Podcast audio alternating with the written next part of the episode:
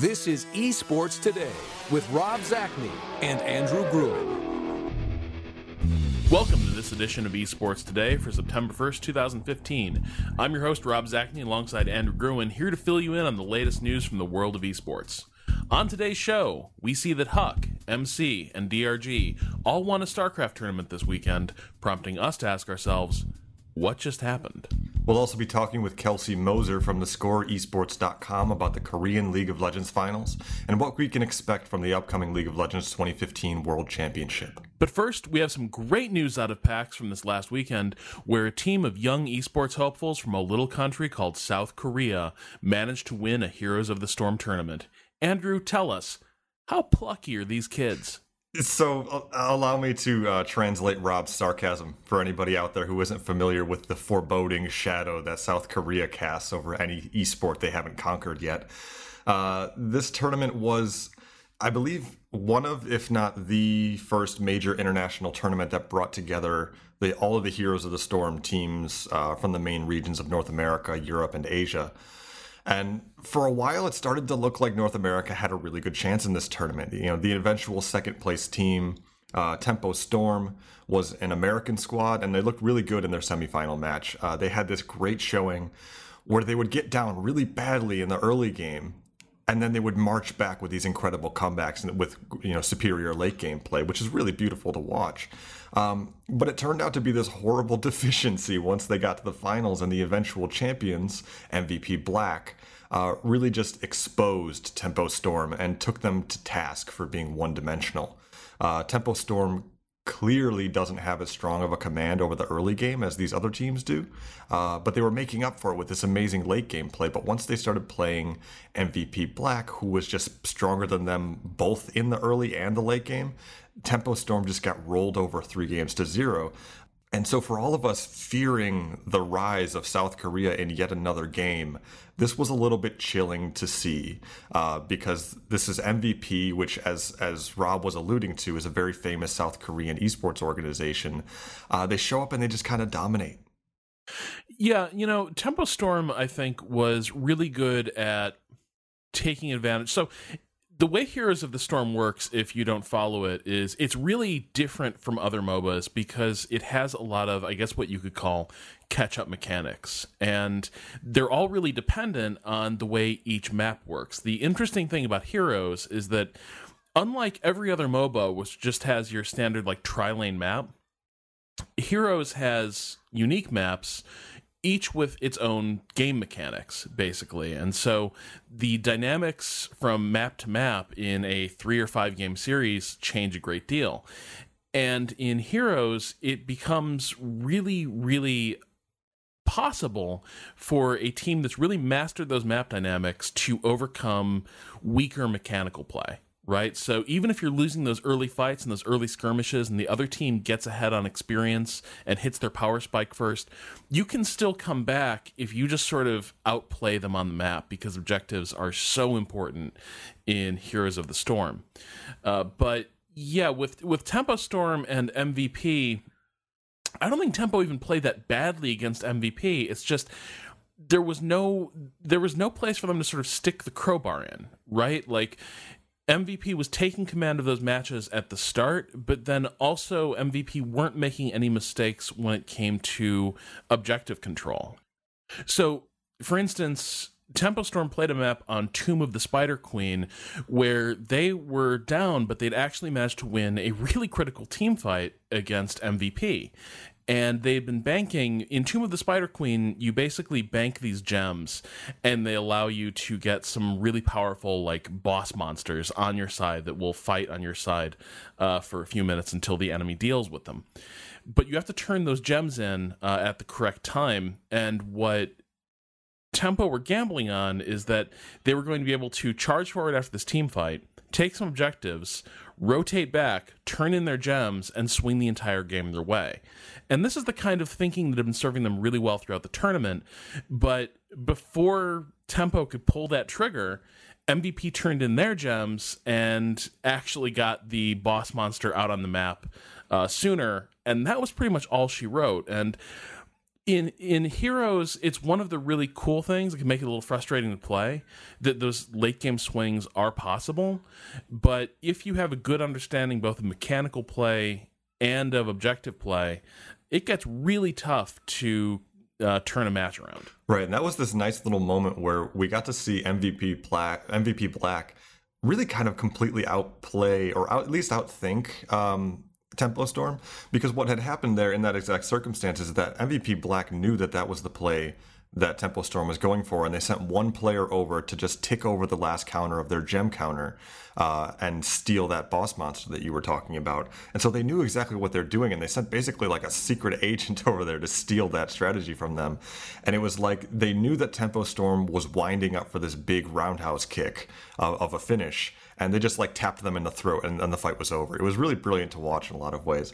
And like that thing that you had talked about earlier, where Tempo Storm was looking for that one little, you know, chink in the armor uh, to to turn the game around.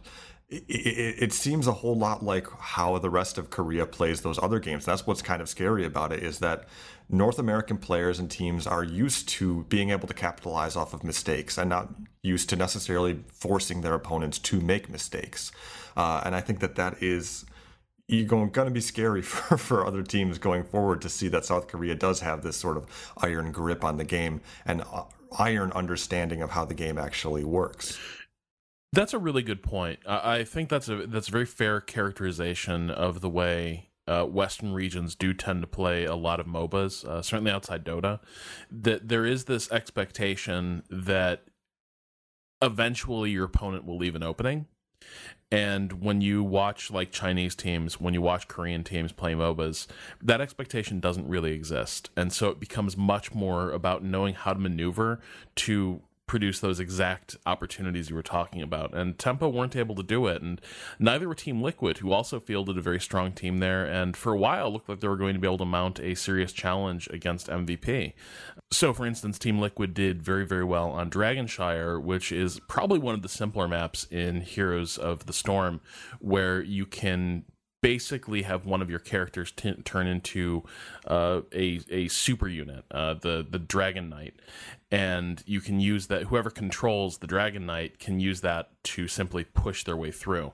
So Team Liquid managed to get momentum going, and it was an interesting case of that's a map where if you have momentum on your side, it's actually very hard to turn things around. And Team Liquid were actually outfighting uh, M V P, I would say, on that map, but in the rest of that series, in this case, it was M V P that actually had the better the better map understanding, and they controlled objectives so much more effectively in, in the later maps, particularly Sky Temple, where uh, you know, if you don't control the, the objectives on Sky Temple, it's pretty much game over. It's actually one of my complaints against that map, is that that thing swings so hard if you don't control the uh, the towers at, at top and bottom, because they will simply nuke all your all your defensive turrets and walls, and that is extremely deadly the way Heroes of the Storm works. Yeah, it is, it is a really interesting map, because um, that is in in a nutshell exactly what I love about Heroes of the Storm, though, because it's it's all about objectives. There is no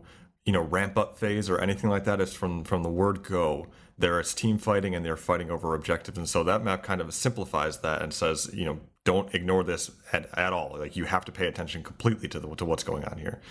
Yeah, and I do like that there's always ways to get something done, even if your team is weaker and you're behind on experience. You can go out on the map and get mercenaries on your side and use those to sort of uh, project, you know, lane pressure. Whereas other MOBAs, I think there's a death spiral problem that makes games get fairly boring fairly early if they start to tilt one way or another. So, you know, I think I think Heroes of the Storm has a lot of promise as an esport, but I am curious what you thought of the presentation, because I did find it, and I play the game, I still found it harder to follow watching this uh, tournament than a lot of other MOBAs. Uh, yeah, it was it was an average tournament, I would say. Like, it, it's kind of one of those things where we've been so deeply spoiled by some of the uh, production values that have come up uh, over the last two to three years with with the L C S and with the international, and with uh, you know even what what Blizzard's been able to do with the StarCraft two tournaments. Um, we're not used to seeing these tournaments that look like they're from two thousand twelve or so.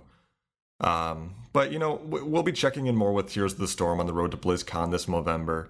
Uh, but right now, we've got a lot going on in the rest of the mobile world with League of Legends and the North American League of Legends qualifier, the Chinese championship, and the Korean final. And we'll be talking about the N A regional qualifier a bit later in the show, but right now, to help us break down the Chinese and Korean finals, I chatted with someone who follows those scenes a little more closely than I do.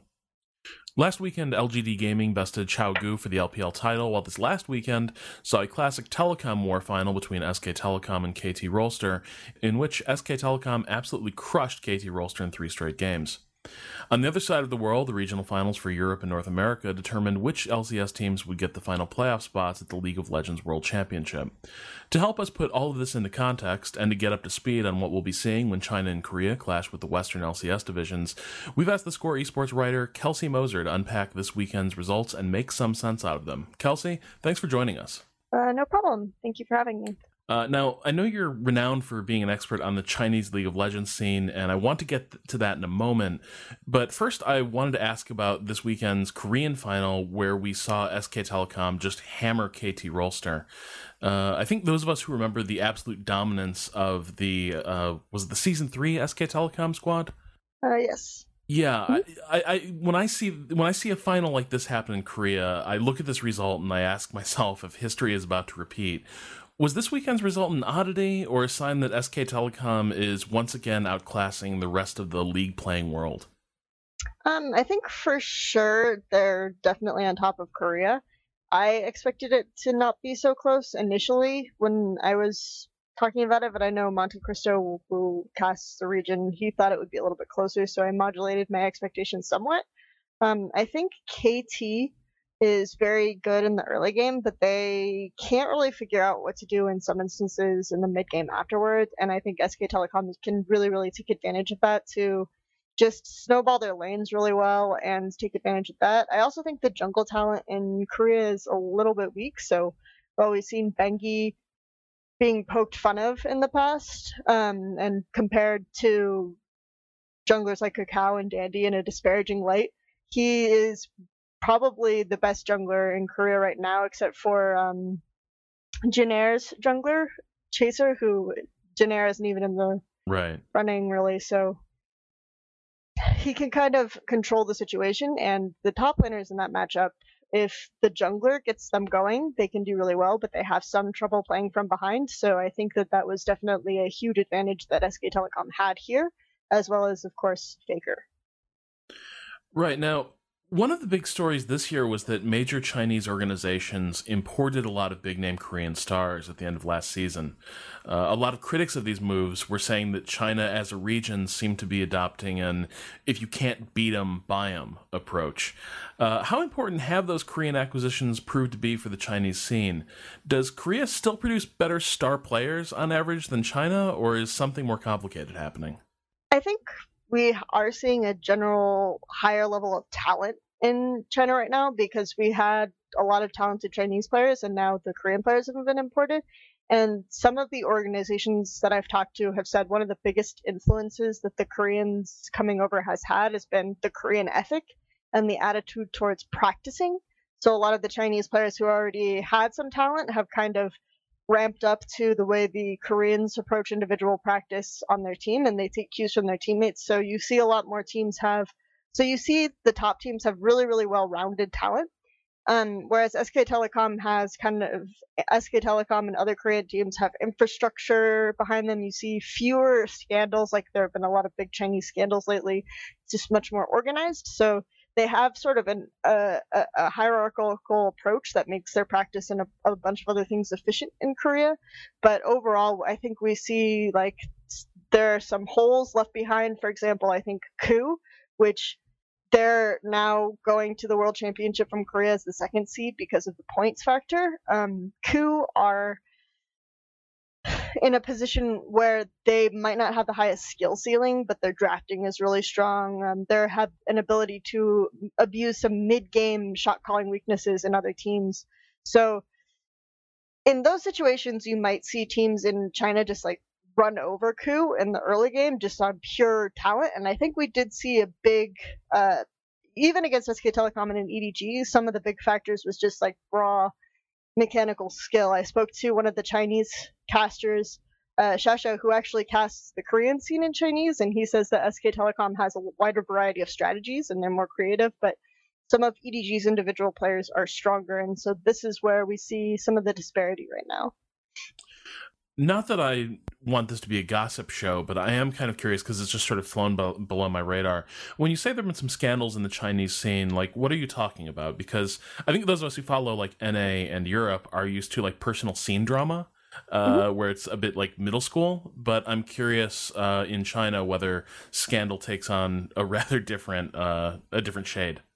There's a lot of the Chinese dramas and scandals are bigger, and they involve, in some cases, a lot of money and a lot of other things like that. So most recently, when I talk about the organizational and the structural dramas, uh, L G D had their run-in with their coach. Um, they spent a lot of the season, a lot of the summer without a coach because their original coach, B S Y Y, had personal issues to attend to. So he had to leave the team, and he was kind of with the team a little bit in name, but wasn't putting forward as much work. So one of their top laners actually was taking over a lot of the coaching responsibilities. So you saw Acorn struggle to play a little bit relative to Flame, uh, et cetera on L G D. And eventually in about week seven, they got a Taiwanese analyst who's been with the team from there, who's been helping a lot with their drafting. And then in week eleven, so the very end of the regular season, they picked up a coach named Chris, who coached uh, Starhorn Royal Club mm-hmm. and Royal Club Hwangsu in the World Championship previously. And he was there for about two weeks, so for week eleven and the first week of playoffs. And that was the week when they beat Edward Gaming. And after after that, Chris said, okay, I'm not going. If you would rather have a, a Korean, that's fine. I'm not going to the Season five World Championship. And the drama that came out was kind of that they were using Homme as a consultant behind the scene. Mm. And they didn't want to put it on record because Homme coached V G Gaming, but V G Gaming fell out of the qualification tournament. Right. And so you can't have a coach of one team switch to another team just because the other team went world didn't make worlds. That's against the Riot policy. So Chris was accused of wanting to leave because of the money. And if you look at the chat logs, he brings up money a lot, so that probably had a lot to do with it. Um, but Homme... He he insisted that Homme was the reason, that his style didn't really mesh with Homme, so he exposed that even though L G D didn't want him to. So you, my take on the situation is almost that you had a team that did well without coaches for most of the season, and suddenly they qualify for Worlds and everyone wants on board, right? Yeah. Uh, but again, you see some of the disorganization within the Chinese structures relative to Korean scenes. You don't hear about these kinds of dramas. If they happen, they at least are tidy enough to keep them under the radio, radar, right? So so one of the things that was really striking to me during the L P L finals in China was that it just wasn't the same game I'm used to seeing out of Europe and America. It was far less of a bloodbath, to be honest. Uh, the kill counts were fairly low, despite there being a fair amount of fighting around objectives. And so I guess I'm wondering, like, is that reflective of L P L as a whole, and what accounts for that difference? Well, I think it depends game to game. In in some of the European games, you will see really low kill counts where, like, the the the Origin versus F N C, the first game where Origin was rotating really well around Fnatic, um, and they just took these objectives, and I think the kill count ended up being, like, single digit for both teams. But in this particular final, you had L G D, who are tend to be a more rotation-based team, team in that sense, and then Chaogu, who like to stall out a bit more and then pick their fights.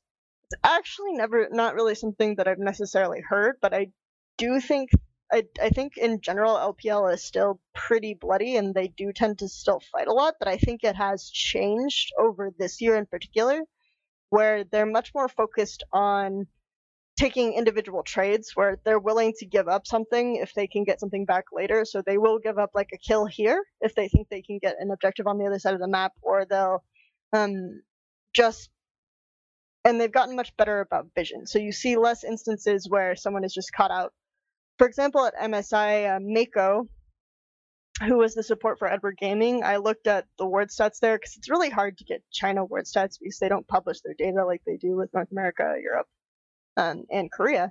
But if you look at those word stats, he actually awarded much more from behind, which I thought was very unique. Like in, in games where Edward Gaming were behind, he had like twenty or so words up on Wolf, S K Telecom's support. So the wording situation is interesting. So when I when I saw that statistic, I started noticing more and more that like defensive ward counts go up. They funnel more gold into some of their supports when they're behind. Um, they just try to minimize losses in those situations a lot more than they used to. So I feel like every year, uh, E U and N A fans go into Worlds with this kind of grim resignation that this is the time of year when you discover yet again that your division is the minor leagues compared to China and Korea.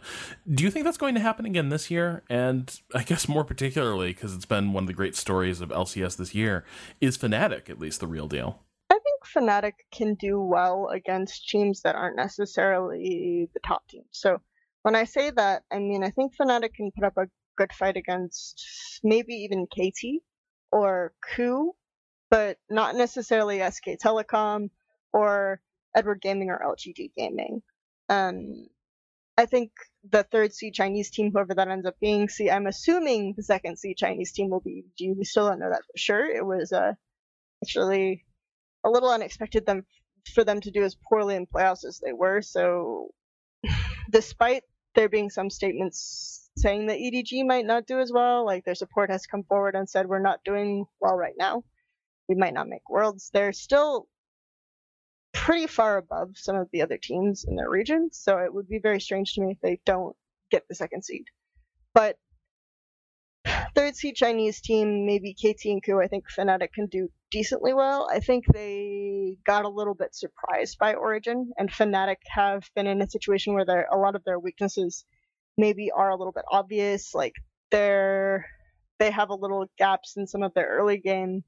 Um, that I think that some more early aggressive Chinese teams and S K Telecom, who are, are pretty, and even K T, who are pretty aggressive early, could take advantage of. I'm curious, what happened? What has happened with E D G? Because I remember that at midseason invitational, there was kind of a foregone conclusion uh, feeling around this team that they were going to be a Worlds contender. That you know the that the road to Worlds for them was fairly clear from uh, mid-season invitational. What happened with E D G that they're struggling now? I would say that the final between S K Telecom and E D G was still really close, so you had the sense that both these teams would go back and they continued to improve, and so we'd see an even different clash at Worlds.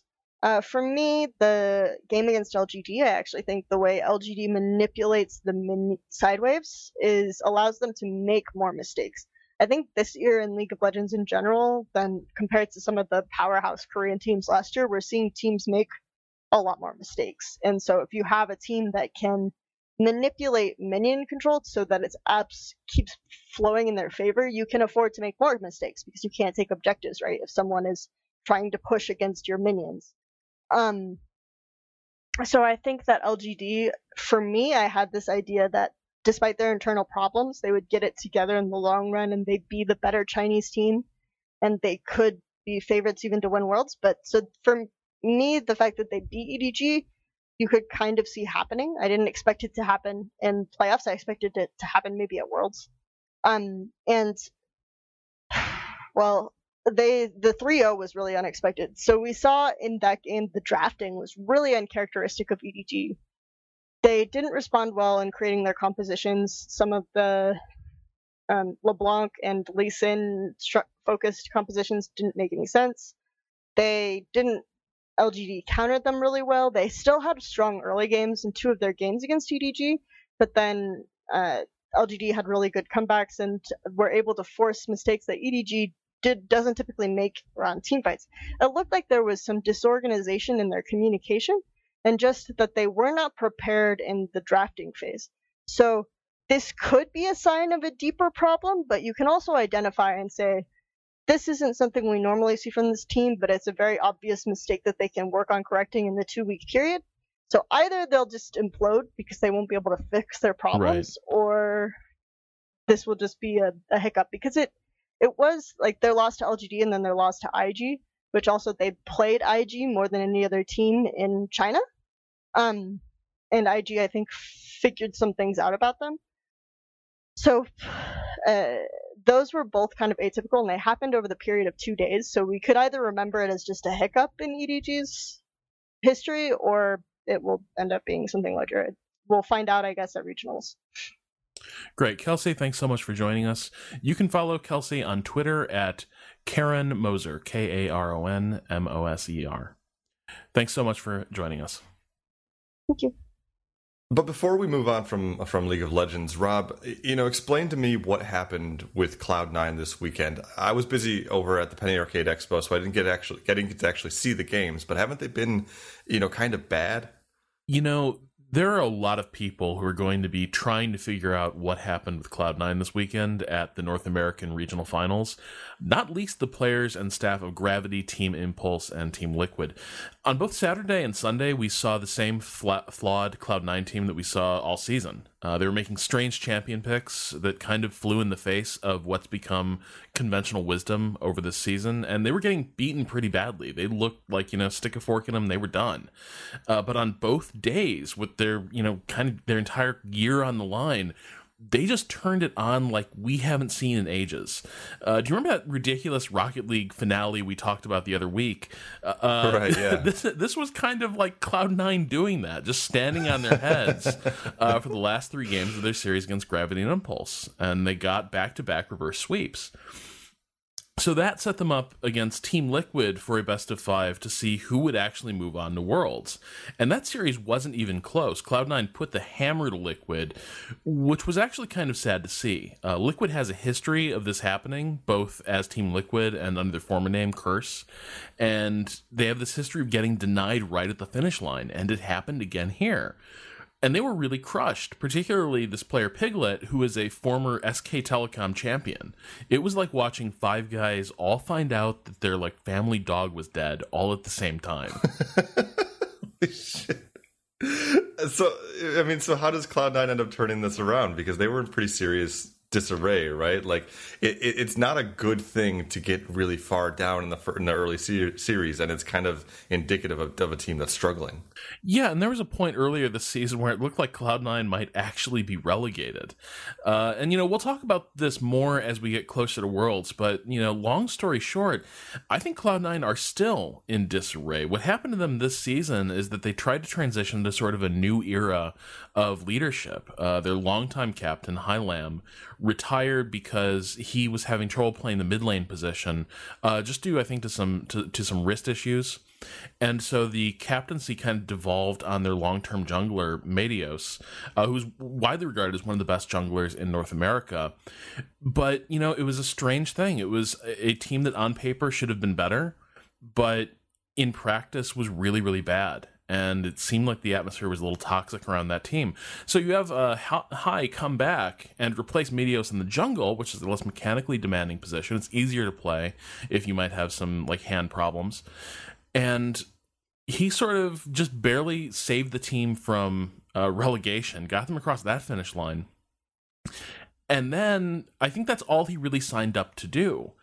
But they had to play to see if they could go to Worlds. And it's it's kind of this weird, like, Brett Favre in reverse. Like, Hai is the guy who just wants to go. And I I still got that impression even after he beat Team Liquid. He still sounds like a guy who's, like, almost being held hostage by this. He's ready to move on from League, but this is his last ride with his old gang.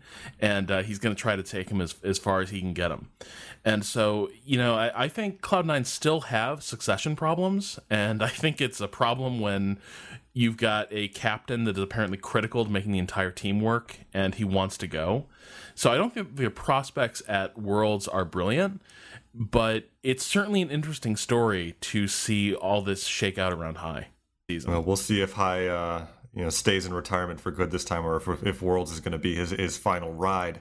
Uh, but MOBAs weren't the only esports action going on this week. We also saw that uh, StarCraft two Uh, it's fourth, their fourth Pro League season wrap up, and as we now look forward to the playoffs and the eventual finals, uh, we saw that K T Rolster held on for dear life to their playoff spot, uh, and underdog team Sbenu uh, got saved from elimination because another team took out their competition.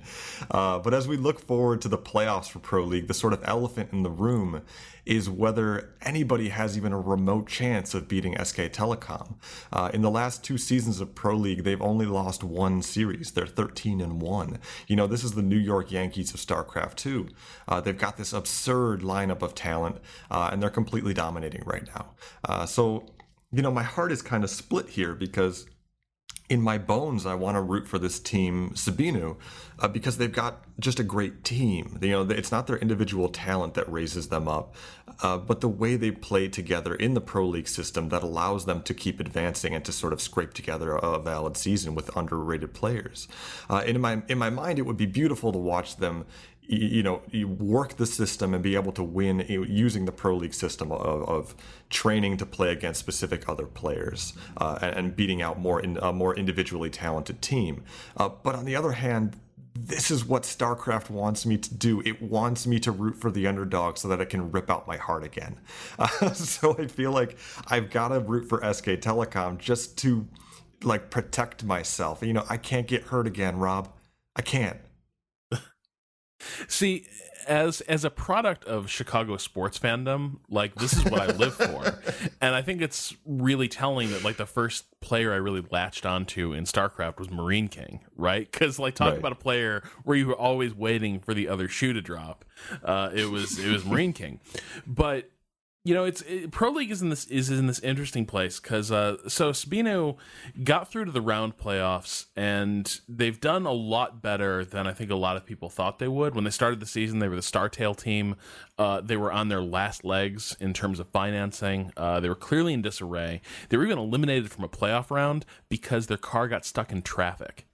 So you had the entire, like, and, and by the way, I think they were the first seed that season. Uh, so so they they they'd really done well in Pro League, and then uh, they're on their way to the studio, and they just mistime their route and end up forfeiting the entire round uh, because they couldn't get to the final. So, like, it's it's cool to see Sbenu step in with sponsorship and sort of save the team. There's a lot of really popular teams there. My guy D R G is is part of the Sbenu team, and he's actually really come back into his own as a Pro League player. Uh, you've got Bomber there. So there's there's a lot of reasons to sort of be high on uh, Sbenu or Sbenu, but the fact is that at this point, you know, you've got kind of the usual suspects moving on to the season playoffs. So it's this weird thing where we've got kind of a meaningless round four playoffs uh, happening right now, uh, where teams are going to be playing for a little bit of prestige. But Uh, because of the way things shook out this this last round, uh, K T Rolster will be advancing uh, in the fourth spot for the season playoffs and will have a chance, at least, of defending their title. But I, I'm with you, honestly. I don't see anyone taking down uh, S K Telecom. I think they're stronger than they were last year, even. And it's it's an interesting thing I think we're seeing in Korea right now because a lot of other teams' star players, like, uh, you know, Jin Air has a few players that are out of this world in terms of talent, and they've been able to count on them for, for ages to to do uh, really well in Pro League. That's just not happening all of a sudden. And so I feel like S K kind of has everyone firing on all cylinders, and the only people who could have threatened them just don't really have it together right now. So, you know, it's... It's been an interesting season of Pro League, but I feel like in terms of the overall winner, it's still not really in doubt. You know, but the end of the Pro League season wasn't the only StarCraft going on this week. We also had a relatively small but very interesting Red Bull qualifier tournament uh, that was interesting for two reasons. First, they were playing Legacy of the Void, the new expansion for StarCraft that no other tournament is using yet. Uh, so we got our first look at that. Uh, but it was also using Legacy of the Void's Archon mode, which allows two players to control the same team and sort of split their duties. Uh, so, Rob, you know, this wasn't the climax of the tournament. It was just the qualifier for the main event. Uh, you know, but how did it go? Uh, there was almost too many interesting things happening in just one tournament. Yeah, so and the first interesting thing actually happened before the tournament even began, which was the latest Legacy of the Void balance patch uh, basically fired a torpedo into Terran. And it wasn't just that, though. It was a really radical patch, if you follow StarCraft two at all. Um, they got rid of a lot of, like, sacred cow mechanics that have been untouchable since, uh, you know, Wings of Liberty. And all at once, they're like, no, we're going to redefine how these races play. And so they got rid of Chrono Boost uh, for Protoss, which allows thing uh, buildings to sort of build units or build upgrades faster. They got rid of the uh, Zerg macro mechanics, the, the larval inject uh, that the Queen does, which allows Zerg to sort of pump out more units. But to compensate for that, they also get rid of the Terran Mule. And this is where, like, you know, if I were a player competing in this tournament, particularly Terran, I would kind of want to scream, because this happened like five days right, right. before this tournament begins. Blizzard drops this patch. And it's kind of crazy to me that Blizzard does this, right? Because, like, how many major tournaments are happening for Legacy of the Void right now? Not many. So I'm kind of baffled as to why you'd drop a radical patch that's going to clearly kind of screw over some guys who've been competing for months for this tournament. And the issue is they got rid of the Mule for Terran, and the Mule is this unit that comes down and harvests minerals super quickly, and it's basically the reason that there's an entire line of play that's open to Terran, uh, the bio route, where instead of building the tankier and more expensive mechanical units, you build lots of infantry, which are basically uh, powered just by minerals. You buy them with minerals. When you get rid of the Mule, you're not doing the same thing. You're not you're not eliminating a little bit of efficiency the way you are with Protoss and Zerg. You are cutting into Terran's ability to execute, I would say, like fully half of their strategies. And that really harmed Terran uh, in this tournament, and they got gutted. So that was that was a frustration, uh, but that aside, there were still a lot of really, really great games, and I would say it was a Terran team that was actually one of the most entertaining, which was Q X C and Beastie Cutie, uh, who have been practicing Legacy of the Void Terran a lot in Archon mode, and were really showing what's possible in Archon mode. The cool thing about Archon is that, you know, if you watch StarCraft, we've been watching it for years now, it has a pace that we're used to, right? Like, if there's a little bit of skirmishing on the map, we know there's going to be a moment where both players sort of have to let the skirmish die off so they can go and focus on rebuilding, uh, expanding, all that stuff. That's kind of the ebb and flow of a StarCraft match. Archon gets really interesting because the fighting need never stop. It's easy for two guys to, you know, flick back and, you know, do the macro stuff they need to be doing and, produ- and producing the units, and then go right back out on the map and focus on microing combat troops. And so it was really interesting to see, like, Beastie Cutie and Huck and M C taking full advantage of, of these of these mechanics, where you have multiple drops happening at once, you have massive fights with, you know, entire armies being thrown away, but instead of that being an all-in, uh, someone is back at base expanding across the map. And so even as entire armies died off, it's being replaced almost instantaneously. And that's just stuff you don't see in, like, one-on-one.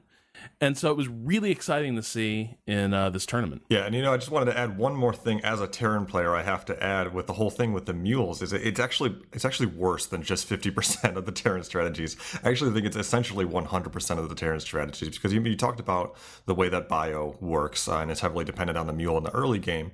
But the mech strategy, the other major strategy for Terrans right now, is heavily dependent on mules in the late game. So what you'll do as a Terran player is you'll build up the, this mech army as, as large as you can until you get unit capped, and then you'll start trading out your workers. You'll you'll get rid of your S C Vs, and then you can build an, an, enough That's command really centers point. to use mules to essentially uh, replace all of your, your workers, and so that your mech army can get even larger, can get larger than any other uh, any other race can build their army, and it essentially becomes unstoppable. And so that's a key tenet, and I think that's actually the reason why they decided to get rid of the mule, uh, is because it was turning Terran into this late game monster force that wasn't even all that interesting to watch or to play. It just it just guaranteed you were going to play this game that lasted fifty minutes against a slow clockwork Terran mech army.